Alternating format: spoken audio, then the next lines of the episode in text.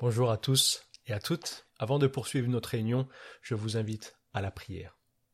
Prions. Dieu notre Père, merci pour ton amour. Merci parce que de toi nous avons reçu la grâce, cette grâce qui nous sauve du péché et de la mort, cette grâce qui se trouve en Jésus, ton Fils. Merci parce que nous avons l'assurance du retour de notre Sauveur et Seigneur Jésus, et qu'en attendant son retour, comme il nous l'a promis, il est lui-même avec nous veillant sur nous, et cela tous les jours de nos vies. Alors, à toi seul toute la gloire, notre Dieu. Amen.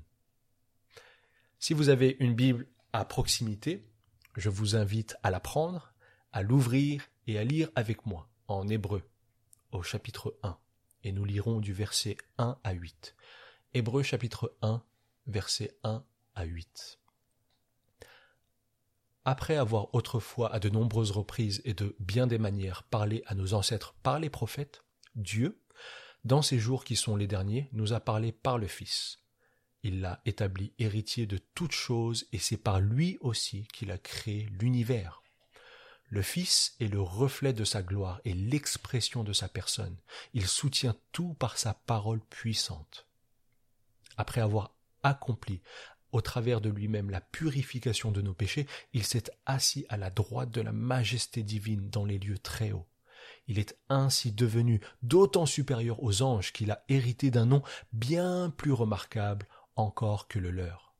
En effet, auquel des anges Dieu a-t-il dit Tu es mon fils, je t'ai engendré aujourd'hui. Et encore, je serai pour lui un père et il sera pour moi un fils. Par contre, lorsqu'il introduit le premier-né dans le monde, il dit que tous les anges de Dieu se prosternent devant lui. De plus, au sujet des anges, il dit Il fait de ses anges des esprits et de ses serviteurs une flamme de feu. Mais il dit au Fils Ton trône, ô Dieu, est éternel. Le sceptre de ton règne est un sceptre de justice. Ici la fin de notre lecture. Qu'apprenons-nous au sujet de Jésus? Au travers, à travers ce passage, nous pouvons voir la supériorité infinie de Jésus et sa toute-puissance. En effet, c'est par son intermédiaire que Dieu a créé tout l'univers. Quelle puissance Jésus est le reflet, il est l'égal de Dieu, et par sa parole, Jésus soutient l'univers tout entier. Il, il, soutient toutes les planètes, toutes les étoiles, toutes les galaxies. Sans son soutien, ce serait le chaos partout. Encore une fois, quelle puissance Après avoir vaincu une bonne fois pour toutes le péché et la mort, ce qui n'est pas une mince affaire, Jésus est ressuscité. Il s'est assis dans les lieux très hauts sur son trône éternel, à la droite de Dieu le Père. Quelle puissance Jésus est infiniment supérieur aux anges, et tous les anges doivent se prosterner devant Jésus. Encore une fois, quelle puissance manifestée de la part de Jésus. Et nous voyons bien que Jésus n'a pas d'égal. Dieu lui a donné un nom qui est au-dessus de tout nom. Jésus est infiniment puissant. Et Jésus est notre Seigneur. Il est notre Dieu. C'est-à-dire que il est pour nous. Jésus est avec nous. Quel allié de taille, n'est-ce pas? C'est encourageant et réconfortant. Mais Jésus n'est pas que Tout-Puissant. Car un peu plus loin, dans cette même épître aux Hébreux, au chapitre 2, au verset 18, nous lisons En effet, comme il a souffert lui-même lorsqu'il a été tenté, il peut secourir ceux qui sont tentés. Ou encore, au chapitre 5, verset 12, il peut avoir de la compréhension pour les personnes ignorantes et égarées, puisqu'il est lui-même aussi sujet à la faiblesse. Pourquoi soulevons-nous le fait que Jésus soit à la fois tout-puissant et souffrant? Eh bien, parce que s'il est à la fois tout-puissant et qu'il a également connu des souffrances qui sont semblables aux nôtres, cela fait de Jésus la personne la mieux placée pour comprendre nos souffrances et pour s'en occuper. Alors, Sommes-nous victimes et souffrons-nous de propos et d'insultes racistes? Sommes-nous atteints et affaiblis au plus profond de notre corps à cause d'une maladie? Sommes-nous sans force fatigués par les différentes exigences que nous impose la vie? Ou encore sommes-nous angoissés, sommes-nous stressés à cause de la période des examens? Eh bien, dans toutes ces situations, dans toutes ces choses, soyons encouragés et ayons l'assurance qu'en Jésus, nous n'avons pas un grand prêtre incapable de compatir à nos faiblesses. Au contraire, il a été tenté en tout point comme nous, mais sans commettre de péché. Alors, dans la prière, approchons-nous donc avec assurance du trône de la grâce, afin d'obtenir compassion et de trouver grâce pour être secouru au moment opportun. Bonjour. J'aimerais vous parler aujourd'hui de la repentance. La repentance est un mot technique, un mot que nous utilisons en tant que chrétiens avec un sens bien précis. Et c'est comme ça dans beaucoup d'autres domaines de la vie, n'est-ce pas? Lorsque nous sommes dans une activité ou dans une étude de quelque chose, nous apprenons un peu le langage technique de ce loisir. L'autre jour, pendant que j'étais dans le confinement, je me suis arrêté pendant que je faisais une balade à vélo, et au feu rouge, il y avait à côté de moi deux hommes qui faisaient euh, de la gyroroue. Je ne sais pas si vous reconnaissez cela. C'est une monoroue électrique sur laquelle on se tient euh, debout. Et euh, j'aime bien ces, gadgets. Je pense que si j'en achète un, ce sera vraiment la, preuve que je fais une crise de la quarantaine. Mais je les écoutais discuter, les, hommes venaient juste de se rencontrer, ils avaient chacun leur gyroroue, et lorsqu'ils se parlaient, on entendait le jargon technique. Euh, des expressions comme in motion ou nine bot ou autonomie, inclinaison, V8, V10, et eux savaient ce que l'autre voulait dire. Et pour moi, évidemment, c'était du chinois. Et le mot repentance peut être mal compris. Parfois, quand on entend le mot repentance, on pense que c'est une expression de jugement. On, entend cela de manière euh, émotionnelle. Si je dis par exemple que Monsieur X et Madame Y doivent se repentir, ça semble être une phrase de jugement, une déclaration de jugement contre eux. Mais en fait, ce n'est pas le cas lorsque nous comprenons que la Bible nous dit que tout le monde doit se repentir. Nous sommes tous euh, concernés. Ce n'est pas pour pointer quelques-uns du doigt, mais c'est pour reconnaître que nous sommes tous dans la même situation. Euh, d'autres encore vont penser que la repentance est la même chose que la pénitence, et que la vie chrétienne consiste à être triste tout le temps par rapport à ce que nous avons fait euh, de mal. Et non, en fait, nous allons voir dans la semaine prochaine que la repentance et la foi vont ensemble. C'est-à-dire que lorsque nous nous repentons, nous croyons aussi que Dieu nous pardonne. Nous croyons que Dieu règle le problème qu'il y a euh, entre nous et lui. Et donc le message de ce matin est pour les chrétiens, mais aussi pour les non-chrétiens. Qui que vous soyez, si vous connaissez pas encore Christ euh, vous-même, ou si vous êtes déjà parmi les fidèles de l'Église, de la rue du Moniteur et que vous êtes habitué à ce site, ce message vous concerne. Ce n'est pas pour un sous-groupe, c'est pour tout le monde. Nous allons voir trois choses par rapport à la repentance. Tout d'abord, la repentance est essentielle à notre réponse à Dieu. Dieu déclare qui il est. Et il déclare aussi qui nous sommes. Il déclare dans la Bible qu'il est le Dieu, le seul Dieu. Il est saint, puissant, juste amour, bon, mais il est aussi parfait. Et qui sommes-nous? Nous ne sommes euh, que des créatures, euh, bien aimées certainement, aimées par Dieu, mais aussi coupables devant la loi et les exigences de Dieu.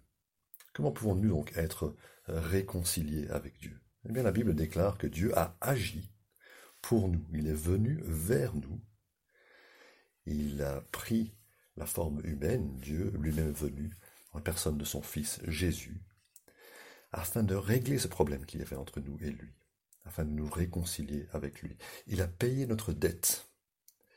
Il a pris sur lui la punition. Le Fils prit sur lui la punition de nos fautes.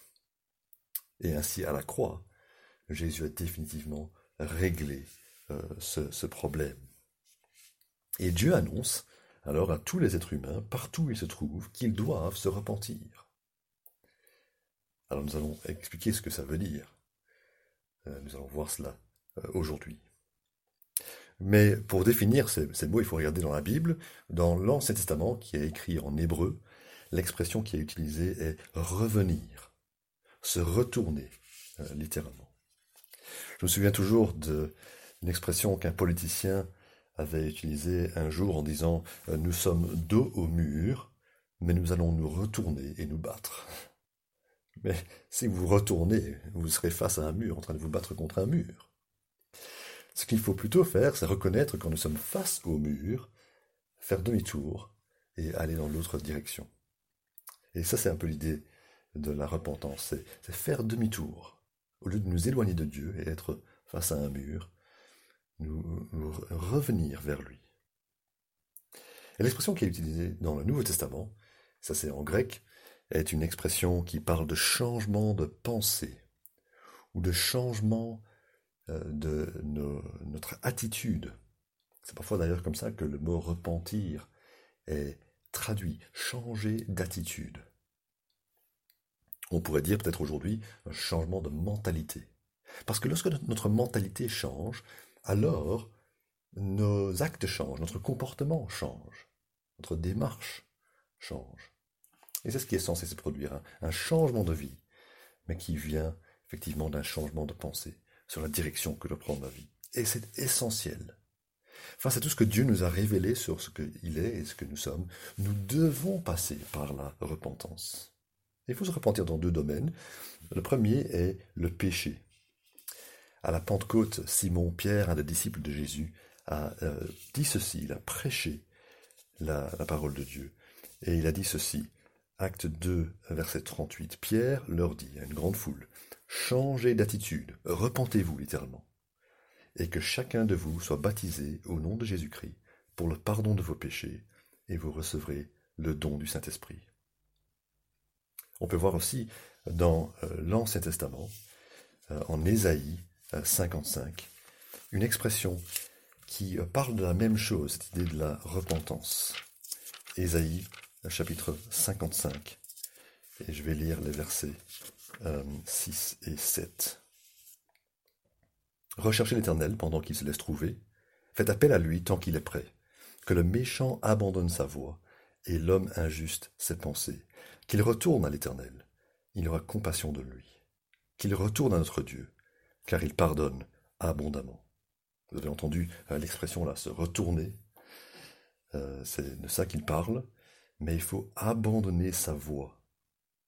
La voix de l'homme qui est méchante, la voix qui est injuste. Il faut abandonner cette voix-là. Alors qui a le droit de définir ce qui est bien et mal? Qui a le droit de vous dire que ce que vous faites est injuste euh, ou méchant? Généralement, on répondrait, bah, personne n'a le droit de me dire cela, n'est-ce pas? Je peux faire ce que je veux. Et personne n'a le droit de me critiquer par rapport à mes choix parce qu'ils sont personnels. En fait, non. Cela fait partie aussi du péché, cette idée d'autonomie devant Dieu, de vouloir être autonome et de décider nous-mêmes ce que nous devons faire ou ne pas faire. Ainsi, nous arrivons à croire que certaines choses sont graves, mais d'autres ne le sont pas. Nous pensons par exemple que la violence policière est grave, mais que l'adultère n'est finalement pas si grave. On pointe du doigt les autres en voyant leur faute dans tel ou tel domaine, mais on ne voit pas là où nous sommes coupables selon la loi de Dieu. Mais la Bible nous montre le caractère de Dieu, et Dieu est indépendant de nous. Et c'est lui qui dépasse notre perspective limitée sur ce qui est bien ou mal, notre perspective qui change tout le temps parce qu'on n'a pas la même moralité qu'il y a 50 ans ou 100 ans. Il nous dit ce qui est bien et ce qui est mal. Il est constante. Pour arriver au pardon, il est nécessaire de reconnaître ce que Dieu nous considère comme coupables. Parce que le péché, c'est contre Dieu. Et pas simplement ce qui nous dérange ou nous semble mal. Et puis il faut nous en euh, détourner. Donc le premier domaine dans lequel il faut se repentir, c'est le péché. Et l'autre domaine, c'est celui de l'idolâtrie. Regardez avec moi 1 Thessaloniciens chapitre 1. Et là, l'écrivain va, décrire ce qui s'est passé pour des, Grecs qui vivaient dans une situation polythéiste grecque. Lorsqu'ils ont entendu parler de Jésus, il est dit, de fait on raconte à notre sujet quel accueil nous avons eu auprès de vous, et comment vous vous êtes tourné vers Dieu en abandonnant les idoles pour servir le Dieu vivant et vrai, et pour attendre du ciel son Fils qu'il a ressuscité, Jésus, celui qui nous délivre de la colère à venir. Ils se sont détournés de leurs idoles. Alors les idoles n'ont pas disparu aujourd'hui. C'est toute chose ou toute personne qui est considérée comme une divinité. Ça, c'est votre idole. Ça peut être même une bonne chose, comme la famille, ou la carrière, euh, ou le mariage, qui est élevé au premier rang dans votre cœur, de sorte que vous l'aimez au point de, servir cela, d'adorer cette personne ou cette chose. Et la repentance est un, changement d'attitude par rapport au péché et par rapport aux idoles et par rapport aux priorités de notre vie. Nous devons passer par cette étape. Vous savez, c'est tellement essentiel que dans certains passages de la Bible, le mot repentance est utilisé pour décrire toute l'expérience de recevoir la bonne nouvelle et de répondre. Euh, Jésus a dit par exemple que la repentance devrait être prêchée à toutes les nations. Euh, parfois simplement l'ordre de se repentir est donné, sans l'explication de la, foi et de tout ce qu'elle contient. Nous devons passer par cette étape. Il sera insuffisant pour nous en tant que chrétiens d'annoncer simplement aux gens euh, Crois et tu seras sauvé. La foi en elle-même doit être accompagnée par la repentance. On n'est pas sauvé par la foi, par la foi qui est la foi de repentance, pas seulement ce que nous savons dans notre tête, mais ce qui saisit notre cœur et notre vie. Et donc il euh, en découle qu'il faut pas simplement vivre la tristesse, ou le remords, mais le renoncement. Beaucoup de gens voient leur vie et voient la tournure qu'a pris leur vie, regrettent ce qu'ils ont fait, se plaignent d'avoir fait des mauvais choix, mais n'arrivent pas à la repentance. La repentance est lorsque nous venons à Dieu en disant Voici ce que j'ai fait, je reconnais que je suis coupable, j'ai besoin que tu me pardonnes. Mais je renonce aussi à poursuivre ce projet, ce péché que j'ai aimé. Je, je l'abandonne. Tout d'abord, la, repentance est essentielle à notre réponse à Dieu. Deuxièmement, la repentance est bénéfique. Elle est voulue par Dieu pour notre bien. Et cela, nous le voyons en acte 3, acte chapitre 3, versets 19 et à 26. Et en fait, ça, c'est vraiment le, cœur du message de, ce matin. Encore une fois, c'est Simon-Pierre qui parle, disciple de Jésus qui, prêche, et voici ces paroles euh, qu'il a prêché euh, au premier siècle. Il dit Changez donc d'attitude, repentez-vous et convertissez-vous pour que vos péchés soient effacés. Alors des temps de rafraîchissement viendront de la part du Seigneur, et il enverra le Messie qui vous était destiné, Jésus. C'est lui que le ciel doit accueillir jusqu'au moment de la restauration totale dont Dieu a parlé depuis longtemps par la bouche de tous ses saints prophètes. Moïse a dit en effet à nos ancêtres, Le Seigneur votre Dieu fera surgir pour vous, parmi vos frères, un prophète comme moi. Vous l'écouterez dans tout ce qu'il vous dira. Celui qui n'écoutera pas ce prophète sera exterminé au milieu du peuple. Tous les prophètes qui ont parlé depuis Samuel et ses successeurs ont aussi annoncé ces jours-là. Vous êtes les héritiers des prophètes et de l'alliance que Dieu a conclue avec nos ancêtres en disant à Abraham, toutes les familles de la terre seront bénies en ta descendance. C'est pour vous d'abord que Dieu a fait surgir son serviteur Jésus, et il l'a envoyé pour vous bénir en détournant chacun de vous de ses mauvaises actions. Vous voyez que Jésus là est décrit comme un prophète. Il est euh, nommé comme un prophète parce qu'effectivement, il a parlé de la part de Dieu, il a annoncé la parole de Dieu comme les prophètes l'ont fait. C'est un prophète comme euh, Moïse euh, l'avait annoncé. Mais il était aussi le Messie, c'est-à-dire il, était le seul à avoir ce, rôle, ce titre de Christ, le Messie, le sauveur de son peuple. Et nous avons vu tout à l'heure, en, en 1 Thessaloniciens chapitre 1, qu'il est le Fils Dieu Dieu, réellement Dieu, là présent parmi nous. Mais qu'est-ce qui se passe lorsque nous reconnaissons qui est Jésus, le prophète, le Messie et le Fils de Dieu? En fait, lorsque nous venons vers lui dans la repentance, c'est pour nous bénir. Cela va nous faire du bien. De, temps de rafraîchissement viendront, dit-il au verset 20. Ou encore, c'est il l'a envoyé pour vous bénir en détournant chacun de vous de ses mauvaises actions. Euh, verset 26. C'est très important que nous puissions comprendre le pourquoi de la repentance. Il faut le faire, oui, mais il faut le faire pour notre bien. Dieu n'est pas celui qui est venu se plaindre, un peu comme le, voisin lorsque vous faites une fête, euh, de votre comportement, et pour dire euh, vous embêtez. Non, les restrictions qu'il impose ne sont pas euh, nuisibles, c'est pour notre bien. tout dépend de la perspective que, vous avez, n'est-ce pas? Si une camionnette vient avec deux personnes que vous ne connaissez pas et qu'ils vous prennent de la rue et vous mettent dans leur camionnette et qu'ils s'en vont, euh, on penserait que c'est quelque chose d'affreux, c'est un kidnapping, c'est une séquestration. Pourtant, si c'est une ambulance, et que les deux personnes qui sont là euh, sont des ambulanciers, et que vous êtes gravement malade, vous serez tellement réjoui d'être pris dans leur camionnette. Et de même lorsque nous comprenons que Dieu n'est pas venu vers nous pour nous faire du tort, mais pour nous sauver alors nous comprenons que nous avions besoin de lui. Il vient nous sauver du mal parce qu'il sait qu'au plus on s'éloigne dans le mal, plus ça va nous faire du mal. Mais aussi qu'au final, nous, allons vers la mort, et la mort éternelle, la séparation avec Dieu. Il veut nous faire du bien, il veut qu'on évite ce mal. Comment imaginez-vous Dieu? Le grand gendarme dans le ciel le juge, qui disent tout ce que vous avez fait de mal. Écoutez comment il parle aux gens. En Ézéchiel chapitre 33, euh, il dit ceci, je lis les versets 10 et 11.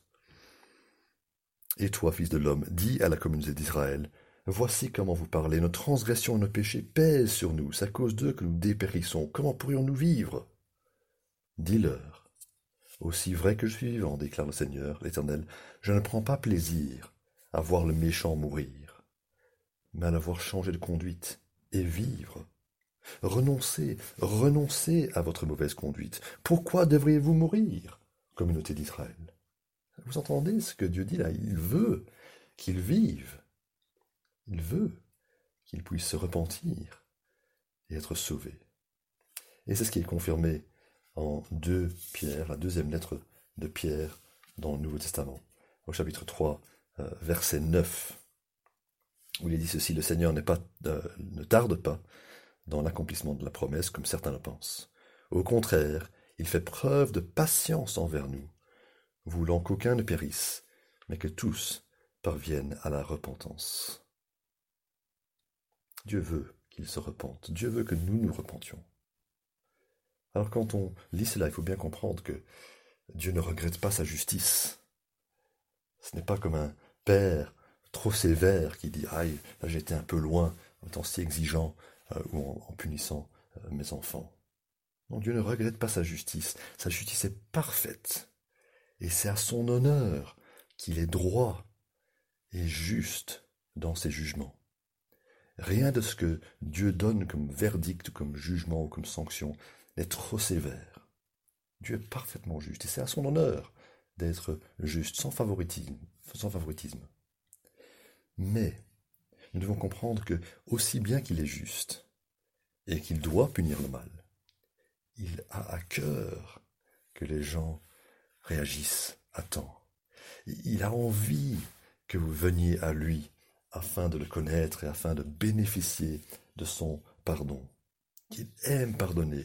Il aime quand nous venons à lui dans la repentance. Jésus dira même dans une histoire que c'est la fête au ciel lorsque un pécheur se repent. Il explique l'histoire d'un garçon qui quitte la maison, qui a bafoué euh, son, père, qui a pris l'argent de son héritage, qui s'en va, qui dépense tout. Et puis quand il revient à la maison, ce garçon, il pense que ça va être sa fête. Mais en fait, quand il rencontre son père qui est prêt à le pardonner, il a une fête.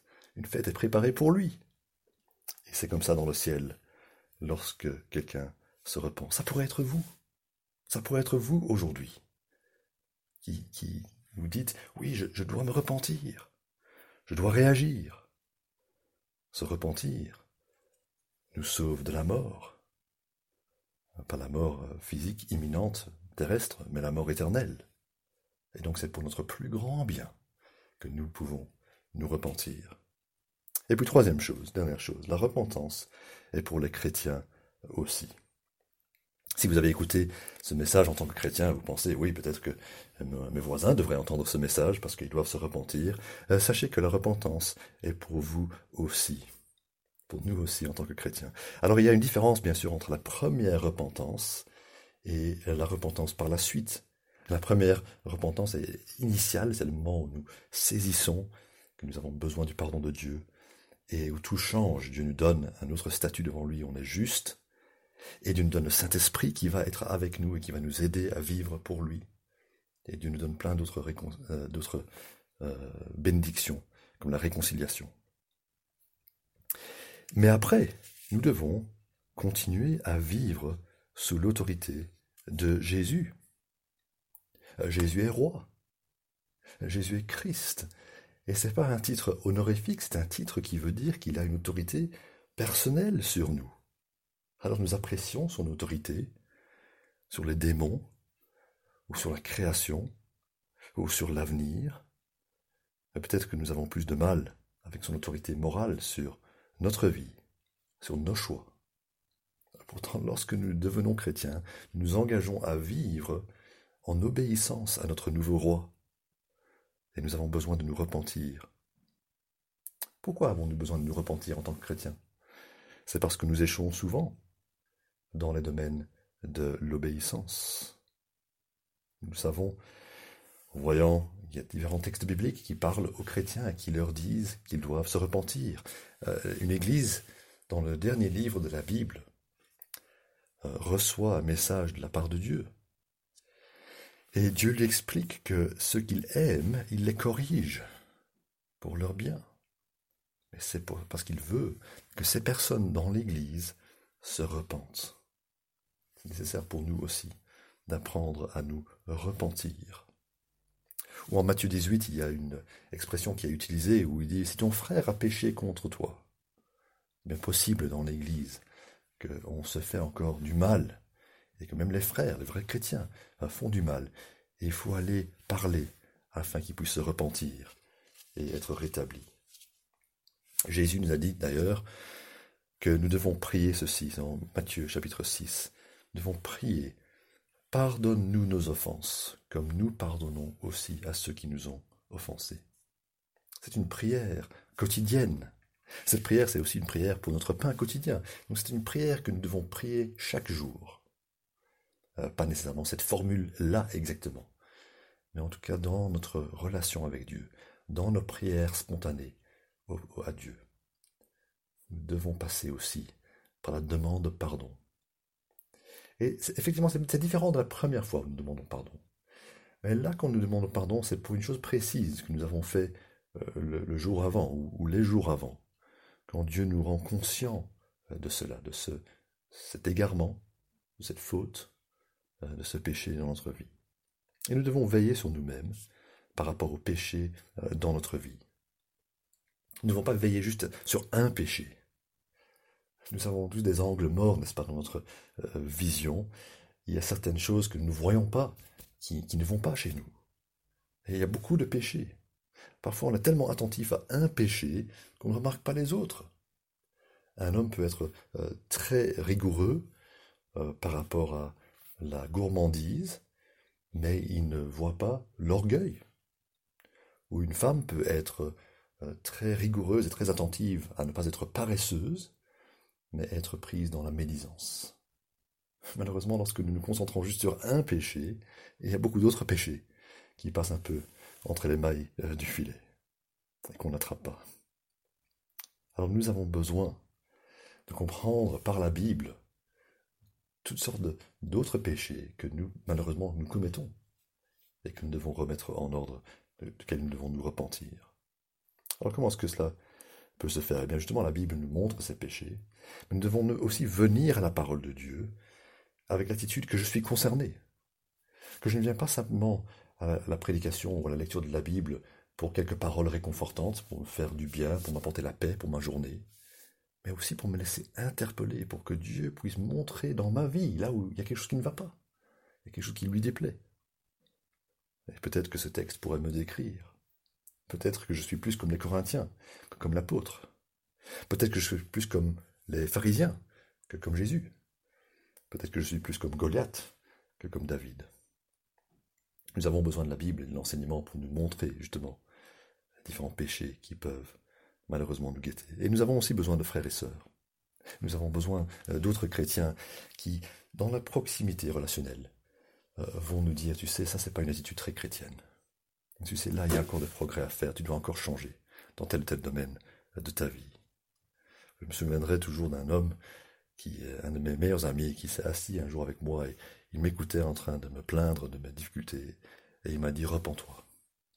Il a eu le courage de le dire, mais aussi l'amour bien sûr pour, mon bien en me disant cela. Et lorsque nous entendons cet appel de nous repentir, nous devons répondre. La repentance n'est pas euh, dire pardon.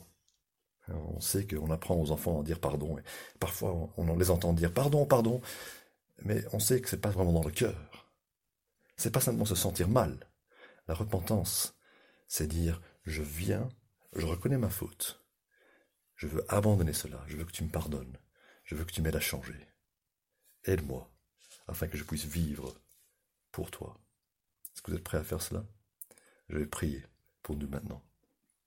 Seigneur notre Dieu, merci pour le bienfait de la repentance.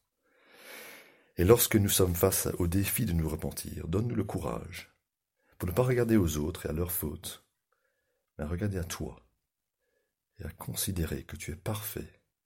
Et dans ton amour, tu as voulu que nous puissions avoir nos péchés lavés, enlevés.